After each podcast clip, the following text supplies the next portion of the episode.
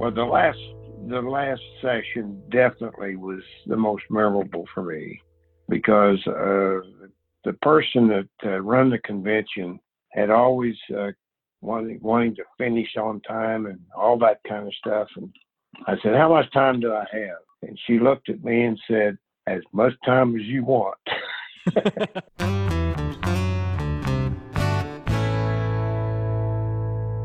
Hello and welcome to the Farm Traveler Podcast, the podcast for anybody curious to learn about where their food comes from. The National FFA organization is the country's largest student led organization and is dedicated to making a positive difference in the lives of students by developing their potential for premier leadership, personal growth, and career success through agricultural education. Membership in the FFA is open to any student enrolled in any agricultural education program that can be found in states from Alaska to Puerto Rico and from the states of Maine to Hawaii. I might be a little biased here, but the FFA is a wonderful organization that provides its students with numerous education and leadership development experiences while also showing them all the agriculture industry has to offer. Maybe you were an FFA member in middle or high school, or maybe you never joined, but you've seen a few kids rocking that blue corduroy FFA jacket. That blue jacket represents a great deal, from the farm kids that started the organization in 1928 to the ever ongoing struggle to show the world that agriculture is much more than sows, cows, and plows, and to the over 700,000 students that proudly wear that jacket today. One of those former members went on to accomplish a great deal in the organization and was one of the highest positions that the FFA has to offer. Former National FFA advisor Dr. Larry Case was appointed by the United States Department of Education in 1984 as the education specialist for agriculture, agribusiness, and natural resource education, one of his many responsibilities included his time spent as the National FFA advisor. During his tenure, FFA membership grew a tremendous amount, the organization's name changed, and numerous educational innovations were made for agricultural education. In our interview today, Dr. Case will discuss his upbringing in Missouri, how he transitioned from teaching high school agriculture education programs to working with the Missouri Department of Education and the Missouri FFA. Dr. Case will also highlight experiences and job duties during his tenure as a National FFA advisor and what he's been up to since he retired from the position in 2010. This is Farm Traveler Podcast, episode 49, with Dr. Larry Case.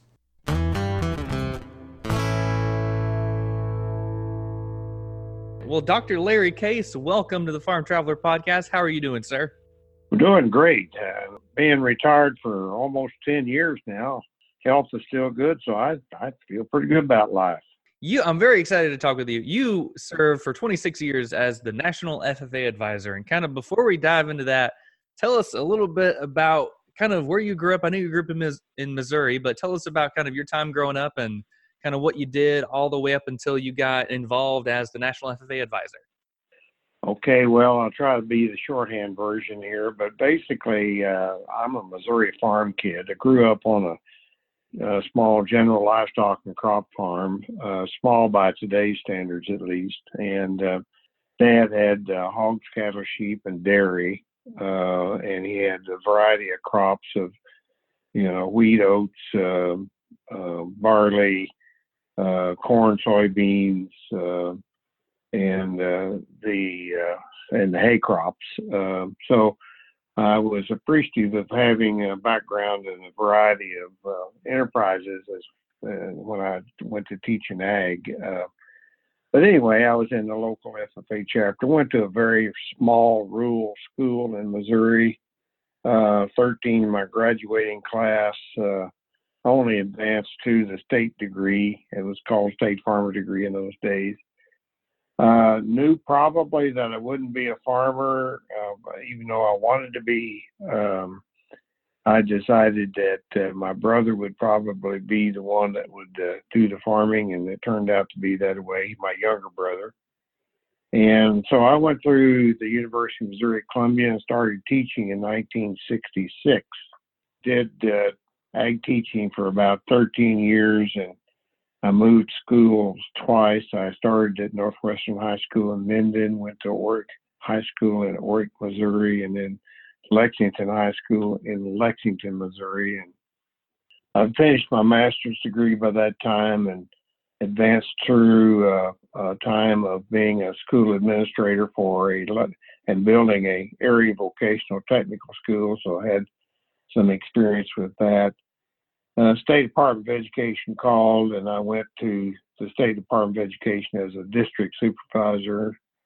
And a year later, I was appointed as the state director of ag education, state advisor of the Missouri FFA Association.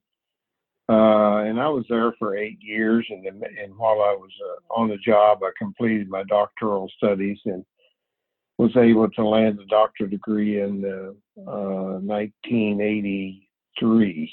Um, was uh, my my goal was to do that before I was 40, and I graduated two two days before my 40th birthday. So that was a, that worked out well. Uh, then uh, some things happened in Washington D.C. at the U.S. Department of Education.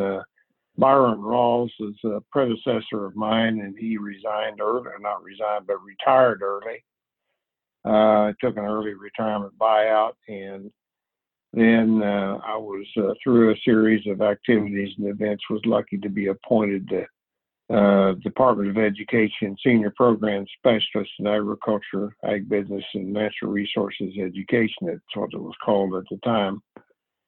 With that job come to be uh, the chairman of the board and national FFA advisor and also president of the FFA Foundation. That would have been May the 24th, 1984. And then in the mid 80s, if you remember, the agricultural enterprises across the country were suffering uh, in a economic depression. Uh, in the 70s, we had a lot of good prices, and people borrowed lots of money and bought lots of extra land and, and really couldn't do much wrong. Um, but in the 80s, in the 80s, the Fed uh, hiked up the interest rates so high. I remember having 13%, 14%, uh, even 16%. I've heard of some uh, that uh, that had to pay interest on those loans, and the banks were calling the loans. And of course, with those kind of things that are going on, and the and the commodity prices dropped, and so the farmers were caught uh, with lots of debt, and a lot of them lost century farms and a few things like that. So with that come a drop in enrollments and FFA membership. And so when I started in 1984, uh, National FFA and ag education basically across the country was going out of business. Uh, and it was a, a, pretty tough time. We were lucky enough to get a national study and uh, put some things together there, and we were able to change a few things in FFA and open uh, open up the uh, program with some uh, broader curriculum. And long story short, when I retired in 2010, at the end of 2010, we just broken the uh, membership record uh, for the National FFA organization, and since then it's been growing ever since. So feel pretty good about our 26 years and thought that uh, we went through a lot of change and we survived and come out prosperous. And that's about as about as good a time you need to retire whenever I've had nearly 45 years experience in the profession when I retired. I like 23 days of having 45 years. So I'm going to round it off and say I had 45 years of, of experience. So that gives you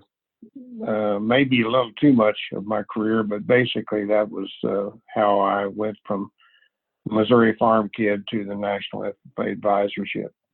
You know, that sounds like a fun ride. I mean, it definitely seems like you retired on top after the FFA had grown so much. Um, so, what were some of your biggest responsibilities when you were the national advisor? I know you said you were the foundation president, you were on the board of directors. So, what were kind of some of your main responsibilities as the national advisor?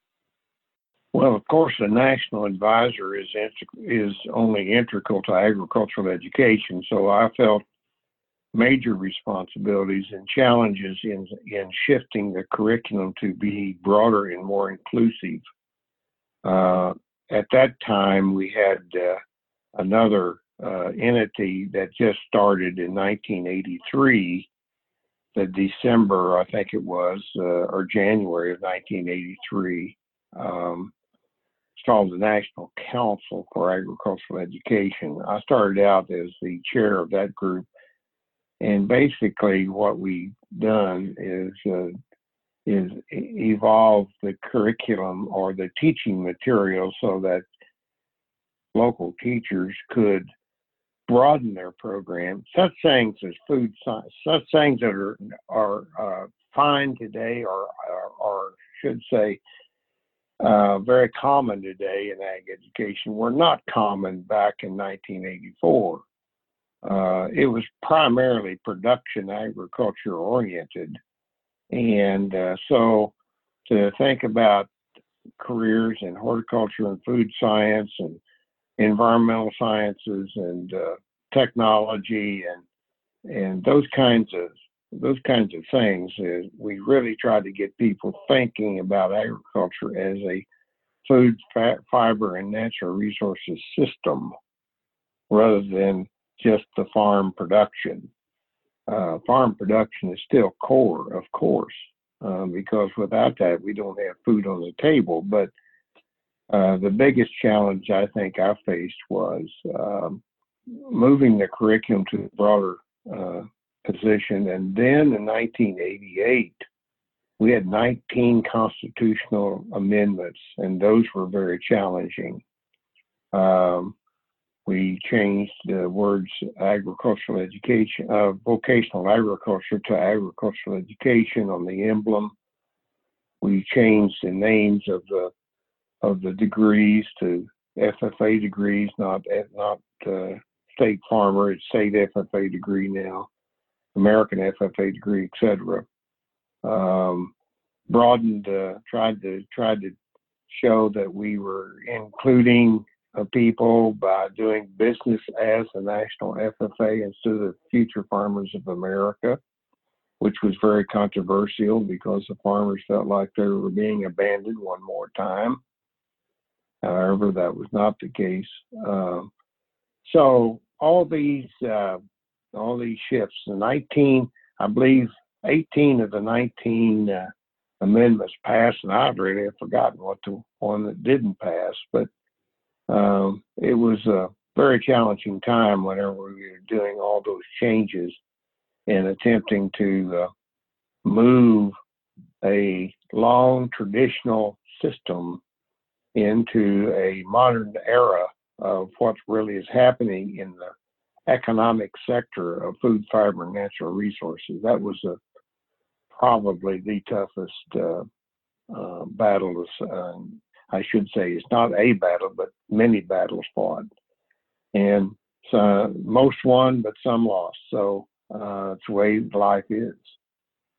So I hope that answers your question. No, no, that does. That really does. And I think that shift that you were talking about to where it's it's keeping that agriculture root, but it's kind of showing and focusing that or kind of telling kids that there's more in agriculture than just, you know, cow sows and plows, which is what we all heard. There's natural resources, there's food science, there's chemistry, there's biology, there's all these different disciplines. And that's something that even I learned about 10 years ago whenever I was in FFA is that it's a lot more than just, I mean, just farming. And I think that shift is something that's continued to kind of have a huge impact on the FFA to help it grow to where it is today.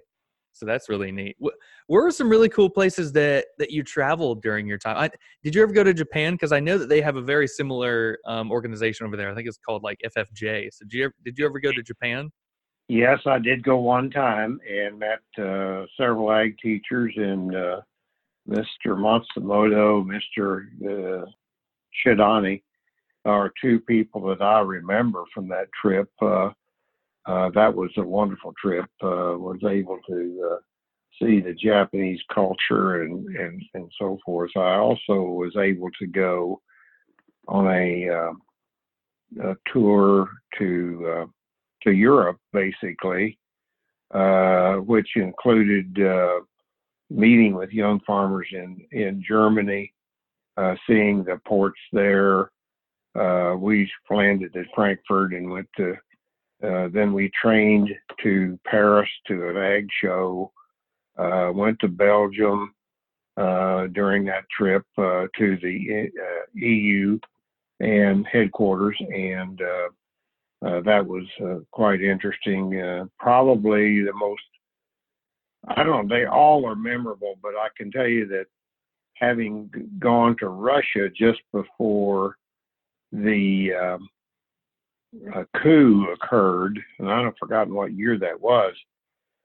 But uh, they were Khrushchev was trying to get a little more um, capitalism going, if you would, uh, entrepreneurship, and uh, there was a group of farmers that uh, that banded together, and I've forgotten what they were called, but they banded together and was wanting uh, to uh, be sponsors for um, a few folks to come over to the U.S.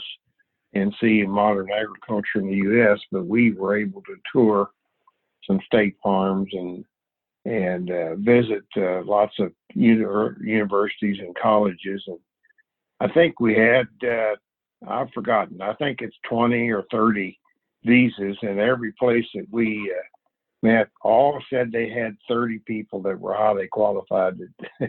so we had a lot of people interested in coming, and um, the uh, the stories that I have there, I don't uh, take too much of your time, but when I the story I would quick quick story I would tell you is when we exited, and it was uh, dreary, cloudy, everywhere we went in in Russia, there were soldiers that were armed to the hilt, and um, and they were everywhere. And uh, I never felt like I was by myself, and I felt like I was being looked watched all the time while I was there. But when we left, there was a Jewish lady ahead of me, and they just literally harassed her to no end and uh, dumped her suitcase out on the on the floor, and she had to pick everything up waved me on through and uh, got the, that got, was the first checkpoint. The second one was uh, a little scan that they do on the luggage for uh, whatever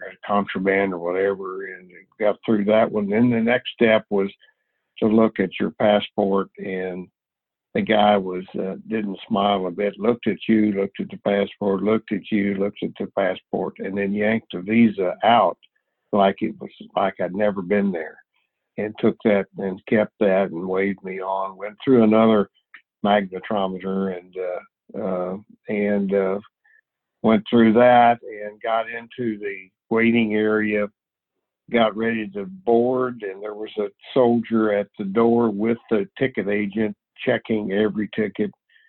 Walked outside into the cold air, down the steps, across about I don't remember twenty or thirty yards to the to the uh, airplane, and there were three soldiers, one at the base of each steps and one in the middle, armed with Uzis and that type thing.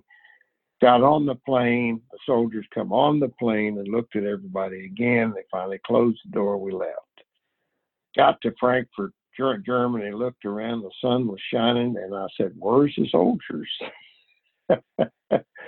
so it was a memorable experience in trying to leave, as well as the many things uh, happened while we were there, which were all good. And so that's, uh, uh, I also had the opportunity to go to Costa Rica on, on about a 10 day trip.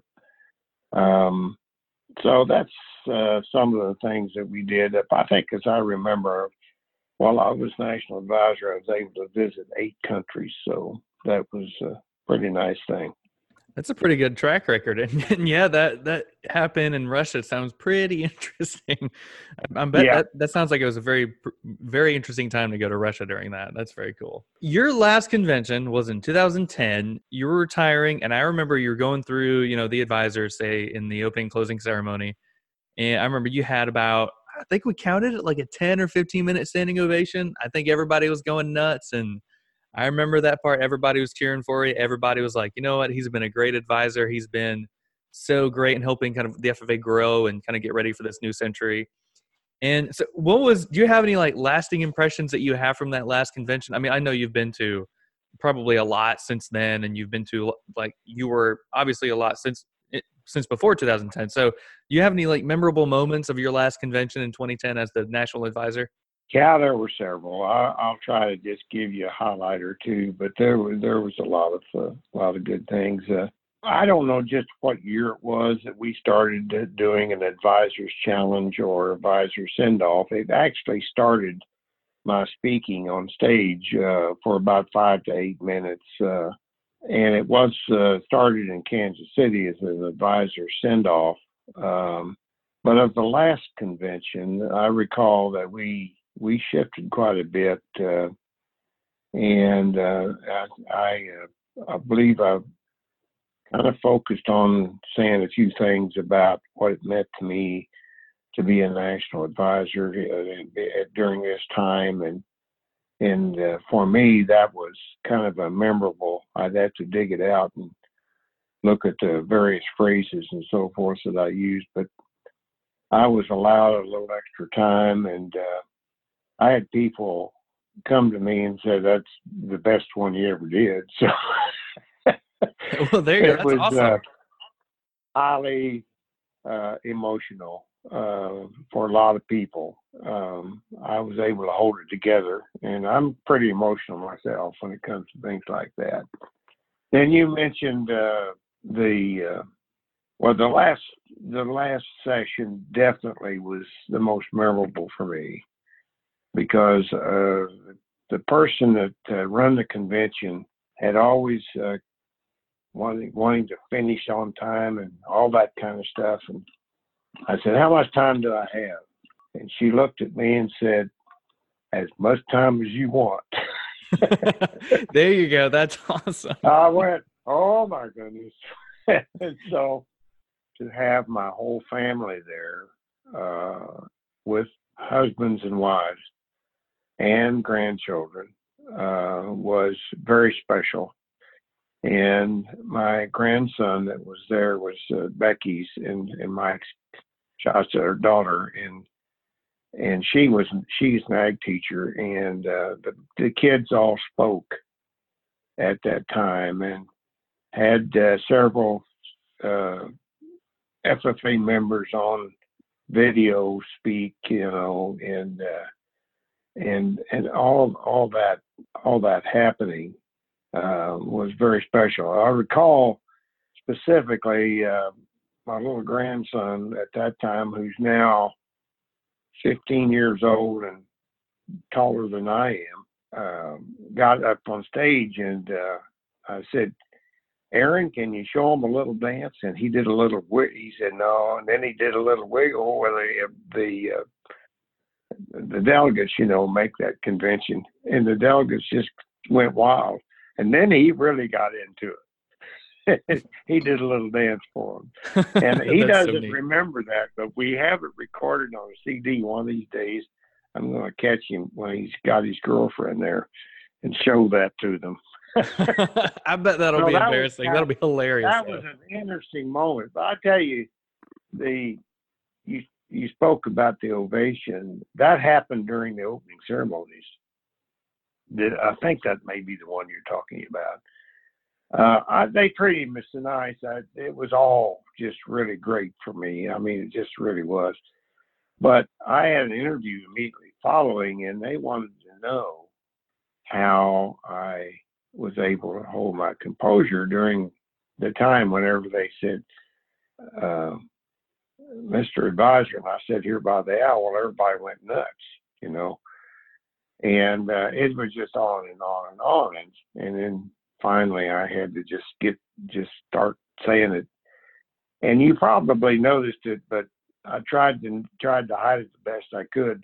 For the only time that I know of, I said, "Here by the owl." Then the owl is a time-honored emblem of knowledge and wisdom, and I could not remember the next phrase to, to beat my. So I just so I didn't make any sign that I made a mistake. I just started again. Well, there you go. and I made it through. It's basically three sentences, and uh, I made it through that second try. So, see, the last hurrah, and I screwed up. That's the way I felt. I doubt anybody noticed. I don't remember that at all. But I mean, the fact that you just got through that, congratulations. I mean, that's so cool. They asked me in, the, in an interview following it. Uh, how did you hold your composure? I said, I had to focus on the business at hand. well, there you go. Yeah, just focus one last time. and that was and that was true. I, I really had to focus on the business at hand. Well, I did appreciate all the recognition. That's not in, any question. Yeah, I mean that, that, I think it was Conseco field house where the Pacers play, and that place is going nuts for you. So we were talking a little bit earlier. It seems like you are enjoying retired life a little bit, a little less on your plate now. So what all have you been doing now since you've been retired? Well, my wife and I uh, have had the fortune to to to do some do some traveling. The grandkids are having a fight now. You picking that up?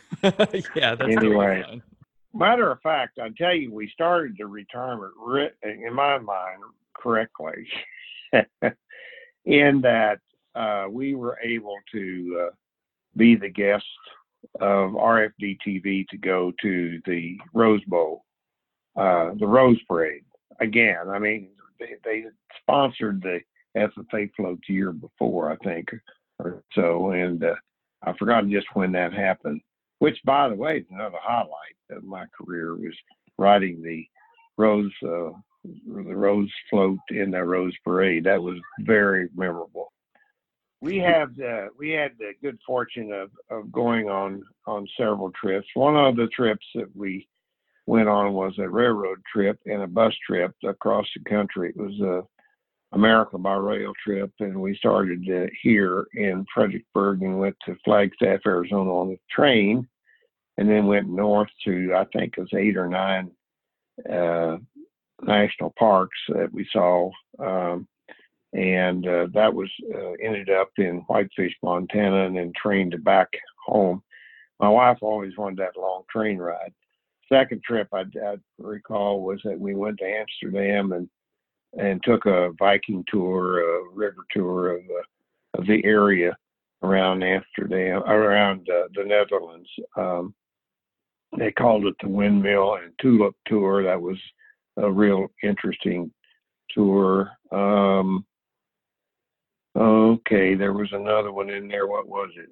The latest, the latest trip we had was uh, last year that uh, we went uh, to uh, Alaska on a land and cruise uh, combination. Uh, we flew into Fairbanks and spent five or six days on the land and about 10 or 12 days on a cruise. And, and um, that was a very good trip. I'd been to Alaska on business and uh, my, my friend Helen Merkins up there was the state director of uh, vocational education, and uh, at the time they called it that. And uh, they, she uh, showed me. I was the state liaison to Alaska when I was in the Department of Education. And so she showed me Alaska vocational education. And uh, it was a very fascinating trip uh, at that time, as well as the, the one we just come off of. Uh, so, um, we, uh, yeah, we are enjoying traveling. We have we have a daughter that lives uh, in Indianapolis and works for National FFA. Uh, and so we go to Indianapolis and we haven't missed a convention yet. Um, we go to the convention, so that's kind of fun to be able to do that. I told somebody on my first convention after retirement that I slept late and didn't feel guilty at all. And anyway, we uh, we've done that, and we have a son that lives in Missouri, uh, and we go out there. And of course, we're both from Missouri and have have uh, interest in uh, uh, in Missouri. We both own land in Missouri through through inheritance, so we have reason to go out that that, that direction. So uh, then we keep up with church activities. I'm chairman of the deacons this year at the local church here, and uh, and uh, that's uh, taken some time. Uh, one other thing I would add is that uh, for probably uh, oh the biggie was I I just was asked to join the uh, alumni council, National FFA Alumni Council, and did so and was able to get voted in on that. And so I spent six years doing FFA National FFA alumni work and ended up being president and president elect, president, and past president. And uh, um, that was a fun venture. And then here in Virginia, uh, had both local alumni activities as well as state uh, foundation activities and uh, association activities uh, that uh, that I participate in and served on their on their boards and so forth. So, um, yeah, I uh, I had that probably about six seven years of that was still working in the FFA, and I found out that that this sounded a whole lot like what I used to do, and I thought I'd retired from that, so I took another hitch at trying to retire, and uh, I uh, I've been fairly successful at that, but I still still participate. If they ask me to judge a contest or or something like that, it'd be it'd be fine, and and I'd be happy. I'm happy to do it, and well, I missed the last two state conventions. I probably will make it this year to the state convention. So, you know, that's uh, in general, that's what I've been up to, and uh, uh, just just enjoying life. Uh, I'm fortunate enough to have our youngest son and family living with us, so I'm practicing an old agricultural tradition of having three generations under one roof. And uh, the commotion you heard a while ago was uh, two uh, got a boy that's uh, four and a girl that's seven now, and they were into something. I don't know what they were doing, but you know, it's always always popping around here when when you got little kids in, in the house, and it keeps us young. I feel very fortunate in having a wonderful career and in an, in an area uh, of um, of work of which there is truly a family atmosphere. Uh, and we can fight with each other, but I got to tell you, it, in the in the in the uh, purpose for us being there, we're united in in our purpose, and um, and that's uh, and we argue about the the details sometimes and how we get there, and but it's been just a wonderful career. God's blessed us uh, tremendously uh, with a good career and uh, and now with a good retirement. So um, I'm just thankful, and uh, I thank the good Lord every day for this. Amen. Amen. Well, Dr. Case, this has been so cool. Kind of catching up with you again. Um, as a former FFA member and state officer from down here in Florida, it was cool to catch up with you and see what you're doing. Thanks for helping the FFA grow and become what it is today. I wish you nothing but the best as you continue to enjoy your retirement I hope you have fun with those grandkids and go on a couple more adventures along the way. So thanks for being on the show, man. We really appreciate it. My pleasure.